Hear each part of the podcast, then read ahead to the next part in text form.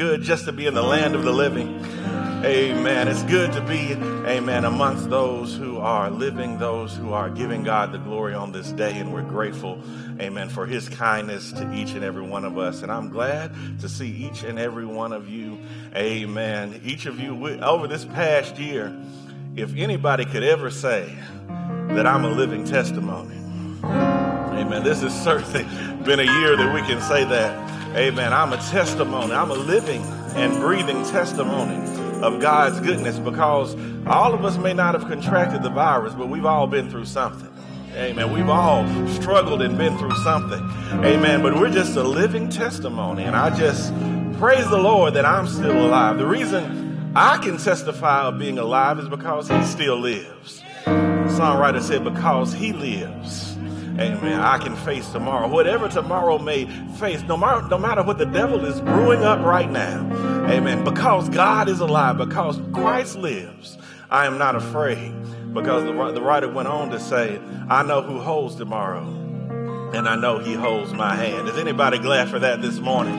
Amen. I'm grateful to God that he is yet and remains in control despite whatever situation we might be facing on today. We're going quickly to the word of the Lord. We're going to Second Kings, the fifth chapter. And we're going to be sharing a very familiar story, hopefully from a different perspective. Again, that's Second Kings chapter 5.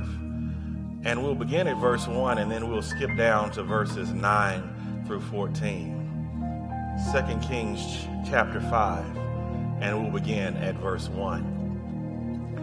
While you're looking, I'll begin reading, and this is from the English Standard Version. It says Naaman, commander of the army of the king of Syria, was a great man with his master and in high favor, because by him the Lord had given victory to Syria. He was a mighty man of valor, but he was a leper. Verse 9. Verse 9 says, if you're with me, But the man of God sent word to the king of Israel. He said, I'm sorry, I've skipped ahead. Verse 9 reads, and I've skipped to chapter 6. So Naaman came with his horses and chariots and stood at the door of Elisha's house. And Elisha sent a messenger to him, saying, Go and wash in the Jordan seven times. Somebody say seven times. And your flesh shall be restored and you shall be clean.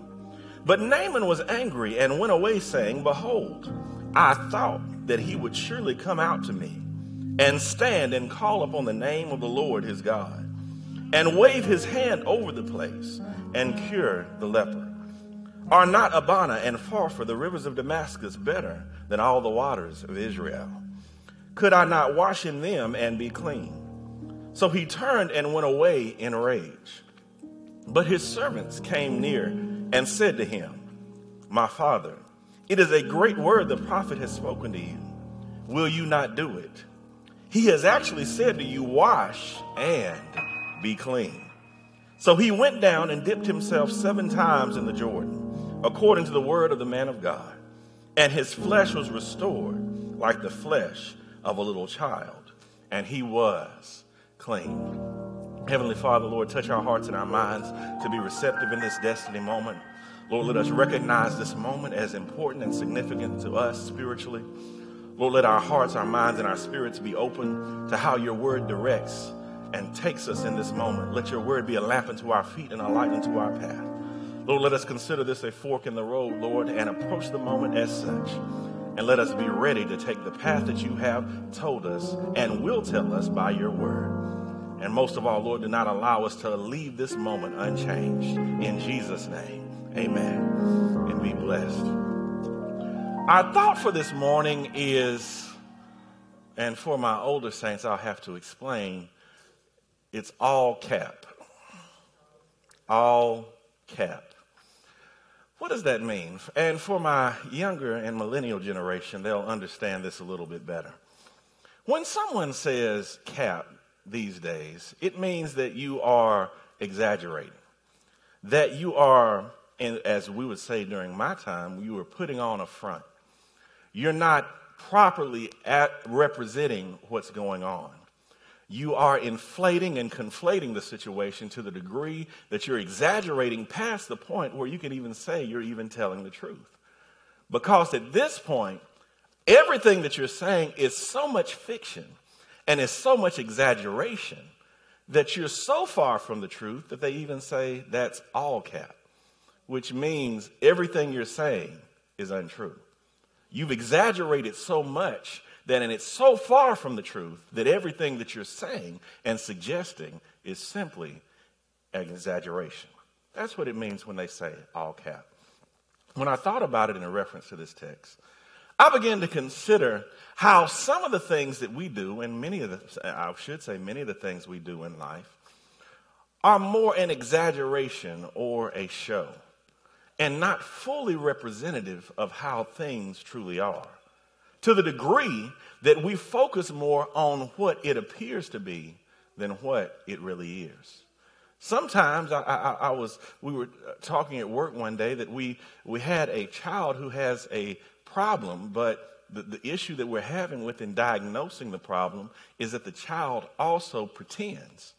Sometimes they pretend they're having the problem beyond the actual issue. So it's difficult to d- diagnose the issue because they pretend so much. In other words, it's like, where, where, where does the capping start and where does it end? we don't know where the exaggeration begins and where it ends because they pretend so much.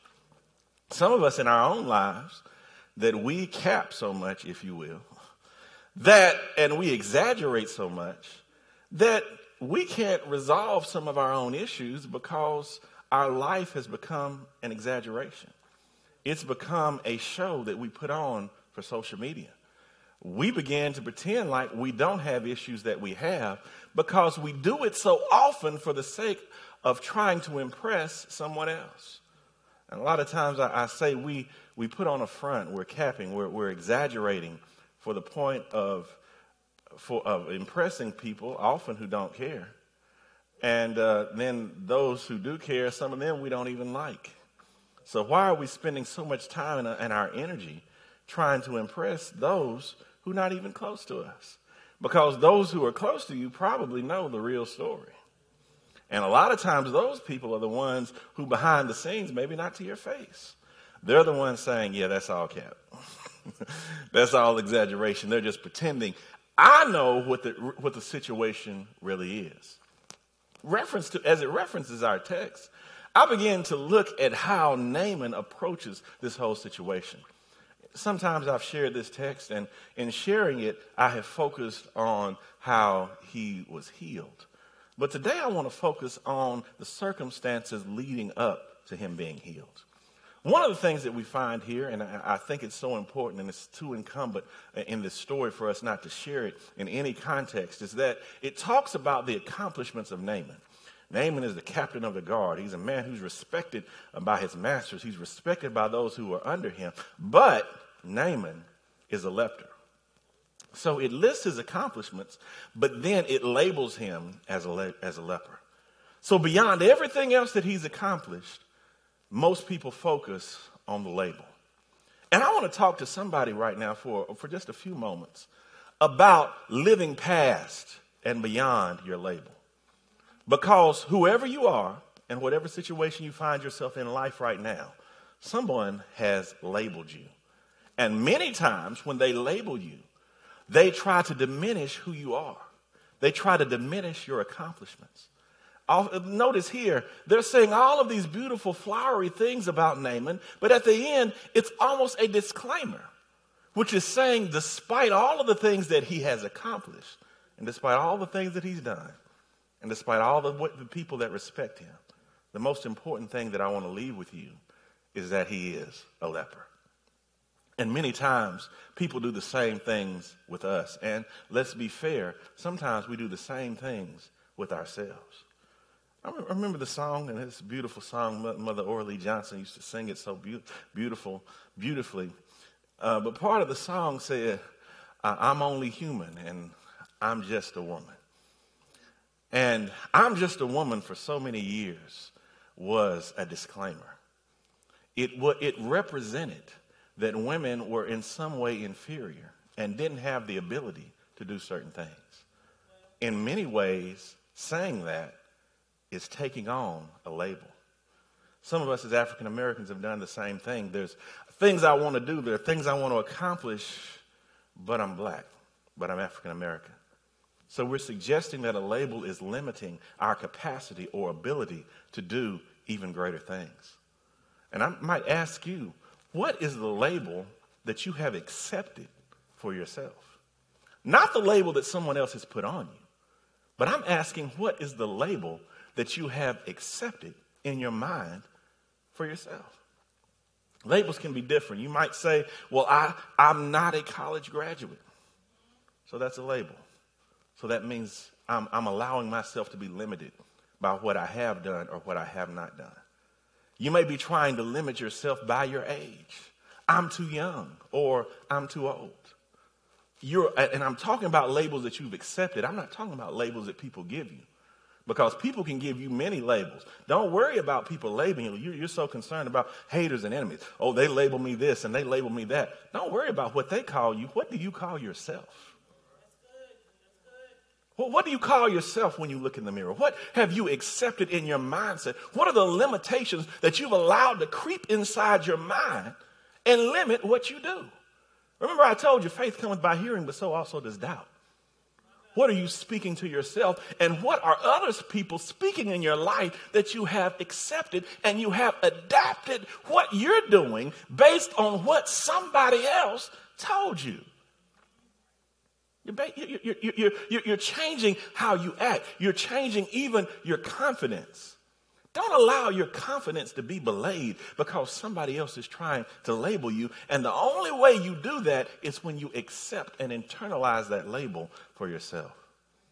A lot of times we do this with children, and one of the, th- the worst labels that I, I hate, I hate this, and this is one time that you'll upset me and we'll get personal with it. Don't call, don't call a child a bad kid.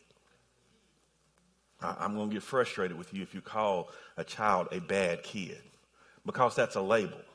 And you're trying to limit their, their possibilities. You're trying to limit their future by giving them a label that many times, if that label gets passed along, they internalize that. And many times they begin to live out the label that you gave them. Keep telling a kid he's a bad kid, he accepts it. Well, I'm a bad kid, so that means I need to be bad.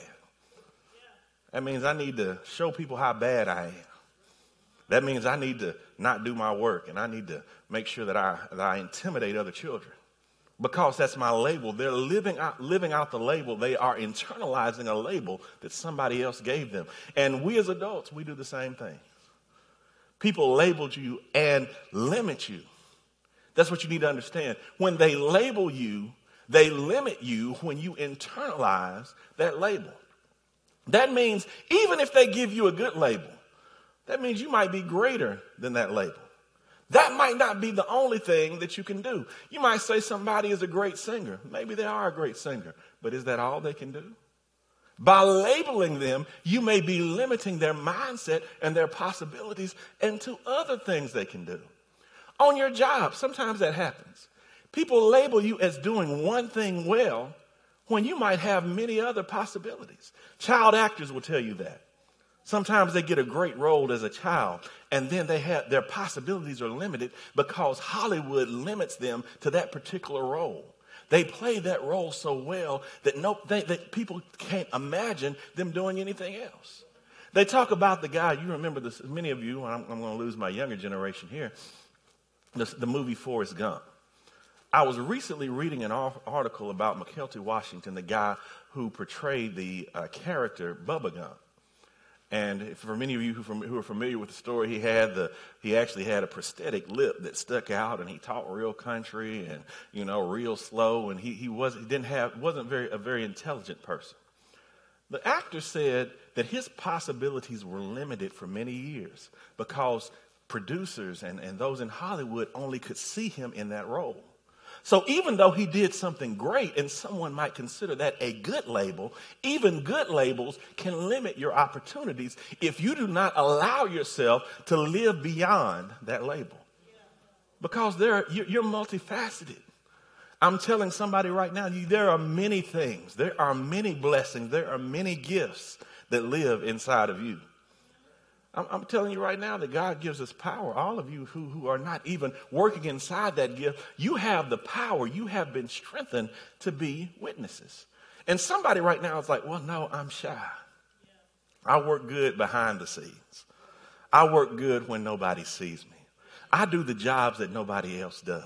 And maybe you do. And maybe that's a positive label, but I want you to live beyond that label. Because there are things that you can do that are beyond that. God has given you the gift to be multifaceted, to do more than even you can. We serve a God that's able to do exceeding abundantly above all that we can ask or think.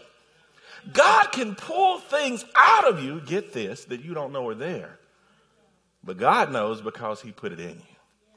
God knows the, the multidimensional gift that he that, that is you. He knows the multifaceted personality that he has put inside of you. And many times we don't even know that it's there because we have not, as the Bible reminds us, stirred up the gift of God that is inside of us. We have to stir it up. We have to use it. We have to, we have to reach out. We have to branch out. And when God asks us to do something, maybe the next time somebody asks you to do something that's outside your comfort zone, that's just a reminder from God to, to you that you're multifaceted that you're not just the, what that label says you are, that you need to exceed and live past the label that somebody has put on you. You may do one job well where you work, but baby, that doesn't mean you can't do another job well.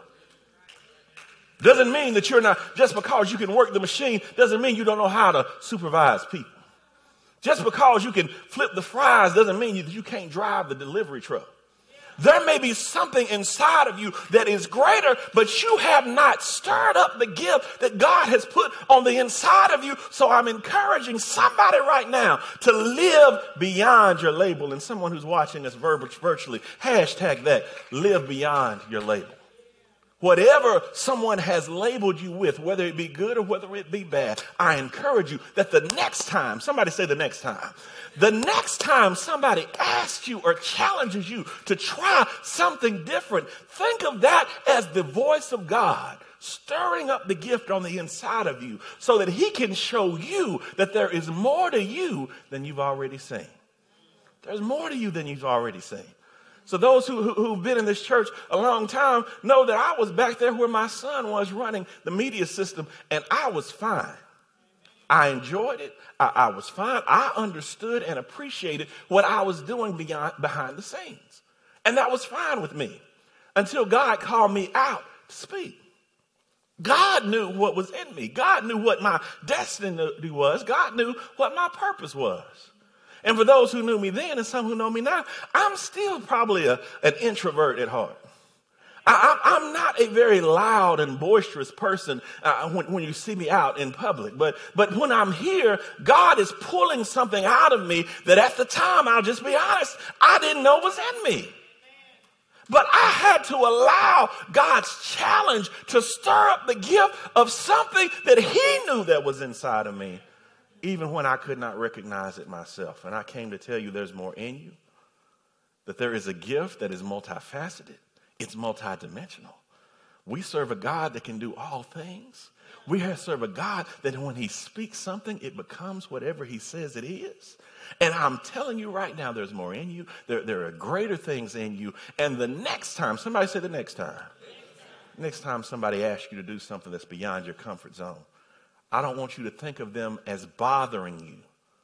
I don't want you to think of them as trying to.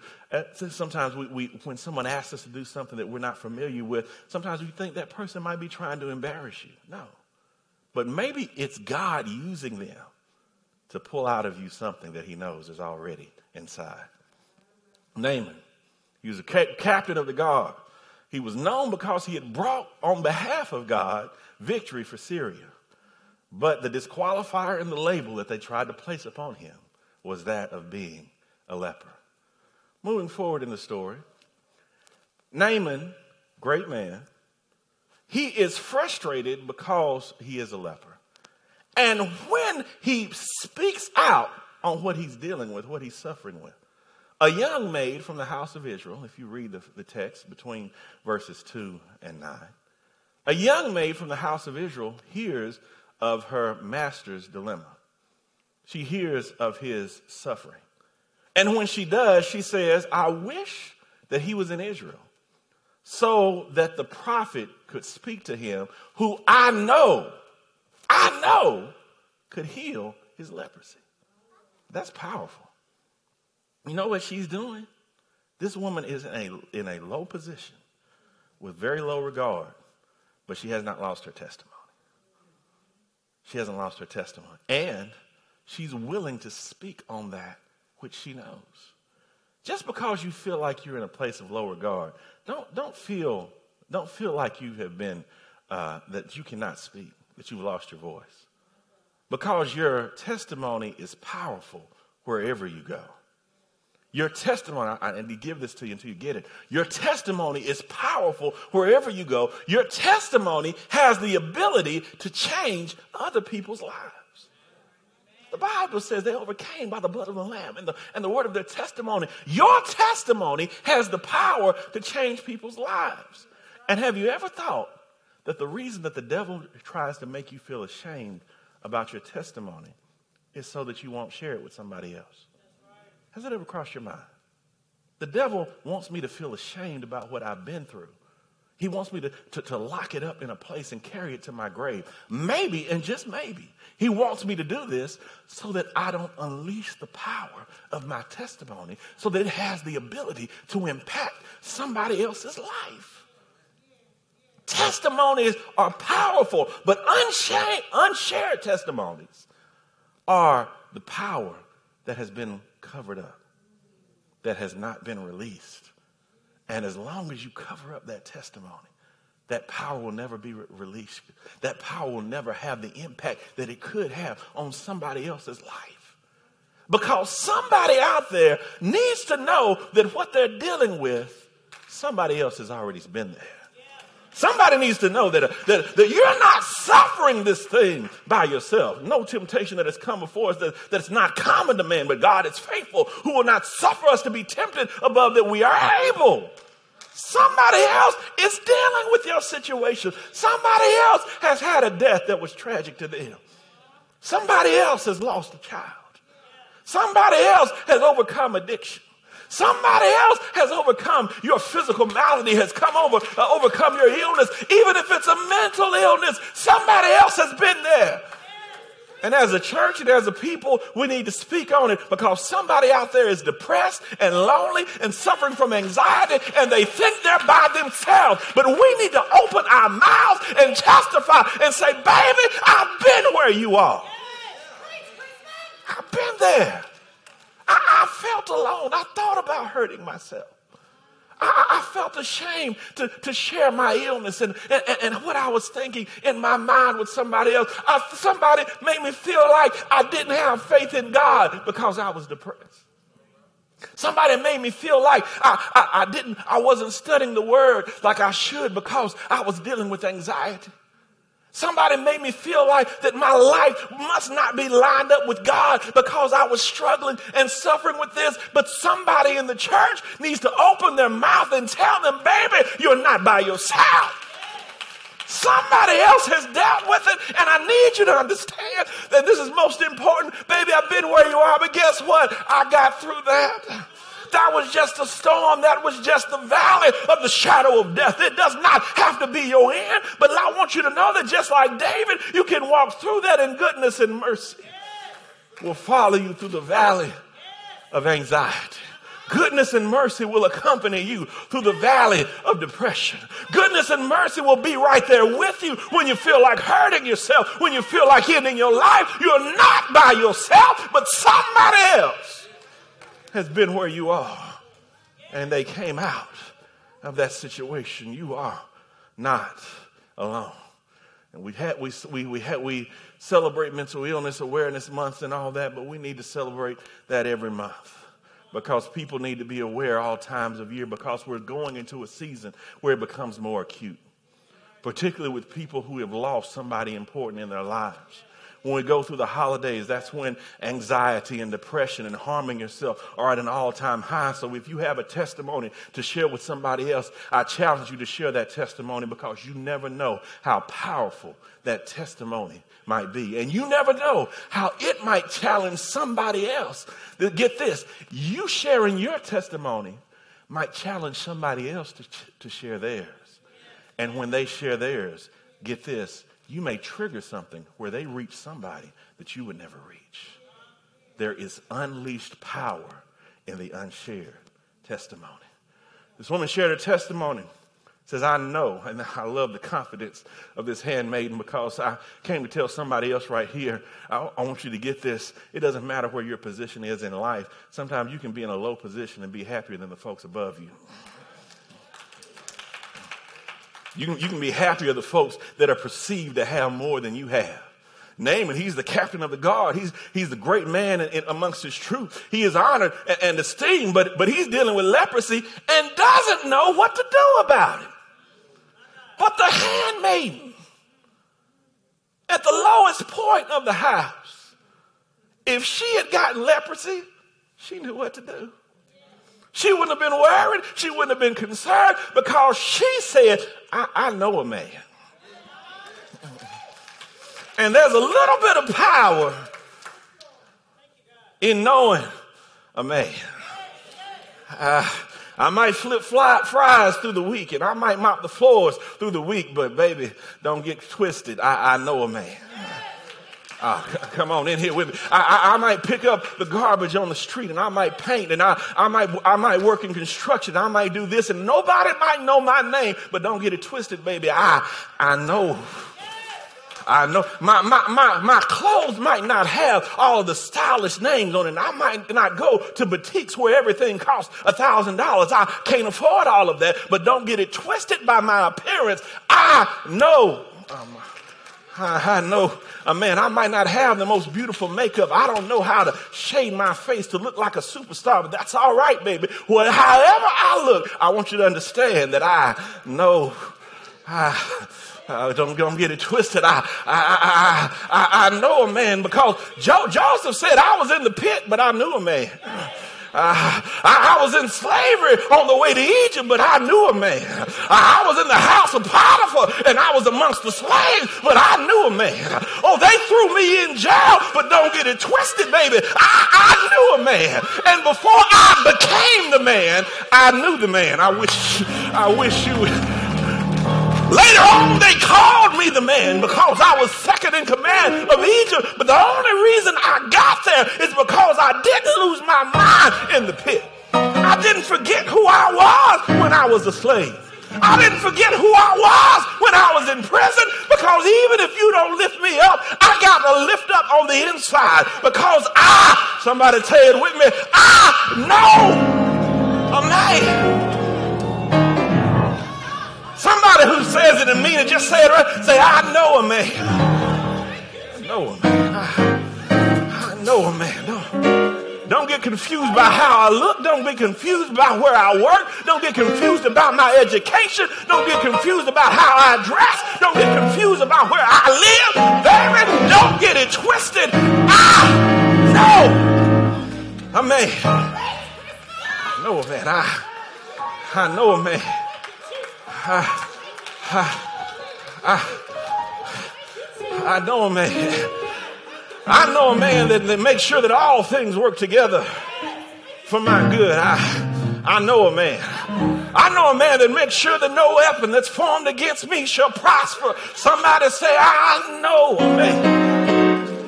I know a man that even when it seems like I'm at my lowest point, I know that my God shall supply all my needs because I know. I know a man. So it doesn't matter what it looks like on the outside. It matters what's going on on the inside. Y'all sit down real quick. I, I still got to finish this. Somebody just yell real quick. Say, I know a man. So the captain of the house and the captain of the guard had to consult the handmaiden because she knew somebody that he didn't know. Hmm. Think of the power the power of that statement. So she, she shares with him that there's a man in, in, in, Israel. And so he goes through all this whole thing. He makes it official. He writes a letter to the king of Israel. He said, I'm holding you responsible for getting me healed. King of Israel's like, man, what are you talking about? Why are you holding me responsible? But he was talking about referring him to Elisha. So he gets down in verse 9 to the home of Elisha. He gets down there, and then Elisha and man, I, when it happened, I read this every time. I'm like, man, this is like a boss move. It's a boss move. You, you got the captain of and a representative of the king of the occupying country coming to your house, and he doesn't even go see him. He sends his servant like, ah, the Lord said. Go wash in the Jordan, the dirty Jordan. Somebody say dirty Jordan. Go wash in the muddy, dirty Jordan seven times, and you shall be healed. That, somebody say boss move. that was a that was a boss. I'm like, man, Elisha, I didn't I didn't know you had that in you. They came to your house, the captain, I'm sure he was all dressed up, had his breastplate on, had his sword out, riding along in his chariot with all the horses. They rolled up to his. Just think of somebody rolling up in a in a in a cavalcade of limousines up to your house, and you send your child out to see what they want. A boss move. I, I, I, it surprised me, but but what I came to tell you is that that that. But if you know a man, there's going to be people coming to your house. Mm. I just want you to get it. And when I mean that, it may not be literally your address, but there are going to be some folks that are coming to you. And when you tell them what the Lord said, I'm just going to let you know you're going to get blessed because you knew God. I'm telling somebody right now, you're going to be blessed. You might, I, am speaking that into somebody's life right now. It's not because of your education. It's not because of your job. It's not because of your, it, it's not because of your influence. It's simply because you knew a man. God's going to allow something to come into your life. They're going to come to your doorstep. And when you give them God's word, I'm going to let you know you're about to be blessed. So they come to him. He tells them what to do. And then this is what gets with Naaman and it gets with us. And I needed to get to this because we're like Naaman in this story. Naaman said, and read the text, I like it. He's like, he said, I thought. I thought. I thought that he would have come to see me. I thought, and this is what he's really meaning, I'm important. I, am impotent, you know, with no R. I'm impotent. I, I, he should come see me. I'm, I'm probably the most important man that's ever come to his house. He ought to come out and see me. I thought he would walk out and he wave his hand over my leprosy and then I'd be healed. And I want you to get this because this is the key to the whole. This is the key to the whole resolution of what I, the problem that I presented to you in this message. It was more important to him in that moment, in terms of how it looked and how it was done, than him achieving his result. It was more important because he was like, I'm important, so I want the important prophet to come out here and, and, and wave his hands. I thought that's how it should be done because I'm important. Because to me, and you get this, when people are important, it's important to them how things look. Sometimes we're talking about no cap. Sometimes the, the, the cap, the exaggeration, the, the, the, the, the, uh, the optics are more important than actually achieving the, uh, achieving what needs to be done. I remember I had a position, I got to close here. I had a position at, at a place where we were working with children, and then all of a sudden they gave us all this paperwork, and the paperwork became the most important thing. And I started saying, it's more important to them that I finish the paperwork than actually do the job that the paperwork's talking about. I'm spending more time filling out doing what I did than actually doing what I was supposed to be doing. It's as if the optics were more important than the results. The optics were more important than even what I was doing. So Naaman was so concerned about them waving the hand and it looking good and, and the right man coming out to meet him that he forgot, hey man, you have leprosy.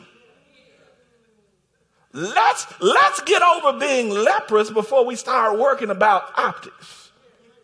And I came to tell somebody right now, you think you want to get over that, but God is telling me to tell you, you're not desperate enough yet. You're more concerned with what it looks like than the result.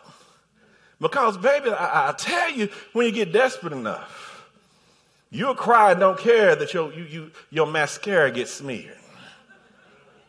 Come on in here with me now. When, when you're really desperate, you'll cry, you'll, you'll miss your hair appointments, and you won't care that part of your tracks and your weave are falling out.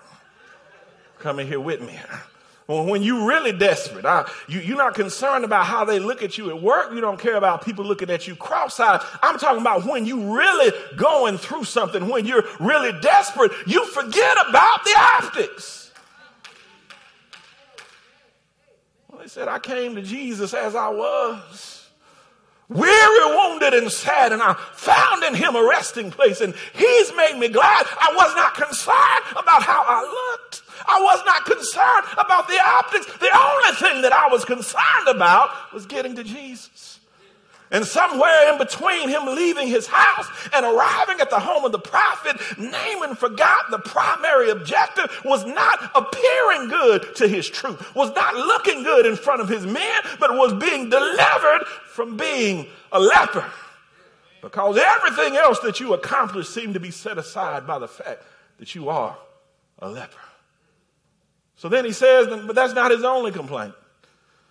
He complained that the prophet didn't come out and wave his hand over the soil, but then he said, And you're going to send me to the dirty Jordan River? Come on now. Now, you know, of all the rivers around here, that's the dirtiest, messiest, muddiest thing that I could get in. Hey, why don't you send me? I thought, somebody say, I thought. I thought you would send me to the Abana or the Pharpar rivers of, of Damascus, which are much cleaner. But you know what? The problem with, with some of those clean rivers, get this, they think those rivers have healing and holistic properties in themselves. So God didn't want Naaman to get it twisted. Who deserved the glory? And sometimes while you worried about the optics, God's worried about the glory. I, I want to make it clear that when you come out of this situation, it's not where you went, it's not who you knew, it's not who prayed over you, but it's me, God Almighty, that delivered and brought you out of that situation. It's just me. When I began to think about Naaman, I thought about this. I'm going to leave you with this analogy and this truth. I began to think about how often we do the same thing that Naaman does. We're more concerned about how we get there than we are about getting there. I'm going to share you the story about one of my, it was one of my real, my first uh, cruise experiences. And it was a destination. My wife and I was for, it was our anniversary. And praise God, God allowed us to see the end of this year. It'll be 21 years together. Amen. That's just a blessing. But we were on our honeymoon and we were on a cruise, and then the cruise docked in Jamaica. And, and I, it was my first time. I'm excited. I'm like, yes, we're in, we're in Jamaica. So we get, we get there, and they're having little tours around Jamaica. So when I get there, the, the tour driver, I looked, and I, I promise you, this looked like somebody had taken a van and cut off the back of it. Cut off the back of a van and cut off some of the sides and, and put up just some like some wood supports. And I felt like, because I felt like, I think I was on the edge. And this man, it was raining and he, we were going up hills. And we were driving in this old cutout handmade van driving around Jamaica showing us all of these sites. Now, the sites were beautiful. And like I said, it was my first time there, so I was overwhelmed by what I saw. But if I had been consumed by how the vehicle looked, if I had been consumed by the thing that was transporting me to these destinations, I wouldn't have enjoyed the fullness of what he was trying to show me. Because it was more, the destination was more important than, than the vehicle. And, and get me and follow me here because there are a lot of people out here that, that, that I know and that you know. I, I, remember one of my first memories in, in Memphis when I, when I first moved out there is a friend took me to his house and we drove by a house and he was laughing because there was a big Humvee sitting out of a dilapidated shotgun house. And I'm talking about a $100,000 plus vehicle that was parked at a $20,000 house. And why would you spend so much time making sure your vehicle looks good to go to a destination that you don't like? Why are we so concerned about how our transportation and how we appear to other people to go to places we don't like? So we have a nice car, but I don't like where I live. I have a nice car, get this, and I don't like where I work. So the vehicle that's transporting me between two destinations that I don't like either one of them. Just thought about that. That many of us, we get so caught up in how things look that we forget about our destination. And our destination should be heaven. Is that right? Somebody, is anybody in here want to go to heaven? Anybody want to go and live and be with God? So if I want to live and be with God, why am I worried about how, how long my nails are and how long my hair is? I, I'm more concerned because our bodies, you know what your body is? Your body is the vehicle. I'm spending more time on the vehicle than I'm spending on the destination. I'm spending more time trying to look good to other people. I told you, taking those camera shots on Facebook from the right angle. So it don't show you know, your facial imperfections and, and so make sure you look slim enough. So I, I, I angle it this high and then I stand to the side and I point my toe that way. So come on here. But, but I'm more focused on that and I spend more time on that than I do reading God's word. So am I more enamored with the vehicle or the destination? Because I come to tell you, if we don't, if we're not careful, and I'm done, we're going to drive Humvees on earth just to take us to a place that we don't like. We're going to drive expensive, beautiful vehicles on earth just to arrive at a place where God says, I don't know you. Let's make sure that our, the lives we live are not all cap and no substance. But I want to live a life. Somebody come in here with me now. I want to live a life I want to focus on the right things now. I want to read God's word. I want to stay connected to God in prayer so that when I leave here, I can't take this body with me anyway. Can't take it with you. Can't take it with you. I'm going to end with my favorite joke, which embodies what we're talking about. You can stay. I'm finished. There was a rich young wife who had a husband who was very rich and he was on his hospital bed and he didn't feel he just felt like he wasn't going to make it so he told his, his young rich wife she, he said baby he said no disrespect to you but when i leave i want to take all my money with me i want you to bury me with all of my money. And the wife said okay. So the funeral came and the man's casket was laid before him, and the funeral directors were about to close the lid of the casket. But before they did, the woman came and she brought a check that listed every dime of his money, and she put it in the casket with him so that he could be buried with all of his money. Don't live a life that's all capital. You can't take anything with you can't take anything with you. Any of the things that you accumulate that you possess, you can't take it with you. Let's make sure that we're not so focused on the vehicle that we forget our destination. Naaman forgot that the whole purpose of going to the prophet's house was to be healed from leprosy. Don't forget that the point of living here don't forget, this is, I, I, like the, the song, right? We don't sing the song enough, the old song, the, but the, this, isn't, this, this, is not, this is not our home. We're just strangers that are traveling in a strange land. But we have a home, and Elder Johnson would say, over in Zion. We have a new home over in Zion, and we should prepare every day. Somebody say every day. Every day. Our mind, our focus, and our priority should be preparing our hearts and our minds to be with God. Come on, put those hands together and give God some praise. Hallelujah. Give him some praise. Our heads are bowed and eyes are closed. Heavenly Father, Lord, let us not lose focus on the purpose of our life.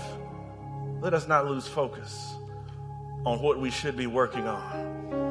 Let us be reminded that our soul is most important and that our bodies are just a vehicle that is transporting us to our ultimate destination. Let's be purposeful in that each day, in how we live, in how we read your word, in how we pray, in how we communicate with you. Lord, even in how we allow our lights to shine. Lord, that may require us stirring up the gift that's on the inside. So, the multifaceted beings that you have created, that multifaceted gift that's on the inside, may be a blessing and may be a light to somebody else. Let's reveal it, Lord. Let's expose it to the light. We don't hide the light behind a bushel, but let's expose that multifaceted gift to the world so that we can reach more people. Lord, let's uncover that unshared testimony with somebody so that it can be a blessing to those around, around us. But Lord, even greater, that it might inspire and encourage somebody else to share their testimony so that they can be a blessing to people that we even never touch, that we may ever, never even know. And regardless of where we may be, Lord, regardless of our station in life, no matter how much money we have or how much we don't, Lord, let us be reminded of the special gift you give us in our heart of knowing that I know a man. Wherever I am, I know a man. I, I, know a man that can heal all diseases. I know a man, Lord, that can deliver and make sure that I have everything that I need. I know a man that can do above and beyond even what my mind can imagine. Lord, I know you. Let us be reminded of that in our daily walk so that we can live with expectation, we can live with faith, and that we can let our light shine that others might see us, but yet glorify you who are in heaven. In Christ's name we pray. Amen. Come on, put those hands together and give God some praise for those who have been watching us virtually. We say, may you be blessed and encouraged throughout this week. Don't live your life all cap, but live your life knowing that by faith you have the victory. God bless you. Pray that each of you were touched and inspired by our service today. If you wish to partner with us, you can do so by Givelify. Download the app on Apple Store or Google Play and search for Bright Temple. If you wish to partner with us on Cash App, just look for Bright Temple in the to line, and in the for line, tell us the purpose of your gift. If you would rather mail your gift, you can mail us at Bright Temple, Post Office Box 453, Shelbyville, Tennessee 37162. Thanks in advance for your generosity, and we pray God's blessings on you and your gift.